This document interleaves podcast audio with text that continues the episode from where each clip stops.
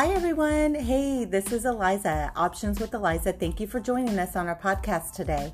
So I have had a story that I've told probably a half a dozen people in the last few days, and I wanted to share it with you because I felt if this conversation comes up numerous times with women that are asking me about diets and losing weight and how to eat, I thought maybe it would be pertinent to you. So here it goes, okay?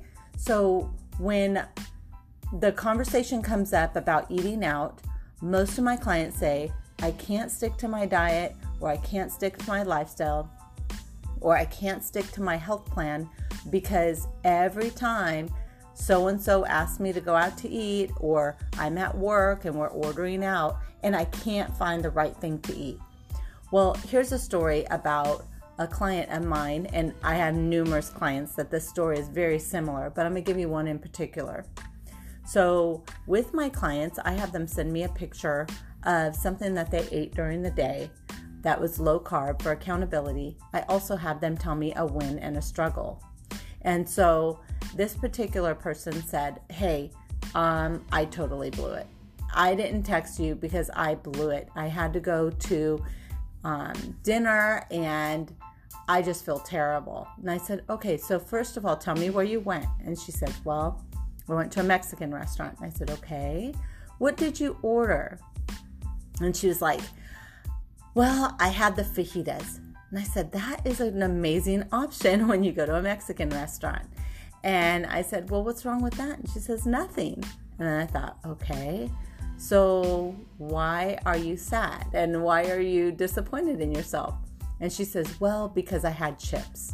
And I said, okay, well, tell me, what did you eat with your chips? And she said, I had guacamole and I had salsa and it was so good. And I'm sure you guys can just, you can just imagine the flavor of guacamole and salsa. I actually had guacamole and salsa yesterday and it was so amazing. So I was like, okay, well, why are you so hard on yourself? And she says, well, I ate chips. I'm not supposed to eat chips. And what I teach my clients is create a rule for yourself that you can do that's healthier than you were before, but something that you can do for a lifetime. So then I asked her, well, how many chips did you have?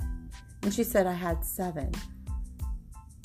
And I was like, you had 7 chips. And she goes, yes, I did terrible. I couldn't not eat chips. And I'm like, that is a win. That is not a struggle. That is a win. Have you ever counted your chips before? And she was like, oh my goodness, no, I have never counted my chips before. And I said, so here's the thing. In your mind, you can create a rule that anytime you go to a Mexican restaurant, you're going to have 6 or 7 chips with your guacamole. You pack that chip with tons of guacamole. You pack that chip with tons of salsa. And I said, did you have any rice and beans? She said, no. And I said, did you have any tortillas? She said, no. And I said, look at what a win you've made. You have actually created a rule, created a habit in your lifestyle that you could do for a lifetime. I was so proud of her. So those are the kind of things that I love to teach you guys, are just something that is pertinent to what your home situation is. Not everybody's the same. It's not a cookie cutter diet. It's a lifestyle. And so what I do is I figure out what your lifestyle is and help you to make wiser choices than you've made in the past, create healthier options for you and your family with recipes and meal ideas when eating out. So anyway, I hope you enjoyed this story today. It's absolutely true. It is about the same type of story that I have with lots of my clients, and I thought I would share it with you so I can encourage you to make healthier choices for yourself. So anyway, I want you all to keep cooking and keep dining because everything tastes better with options.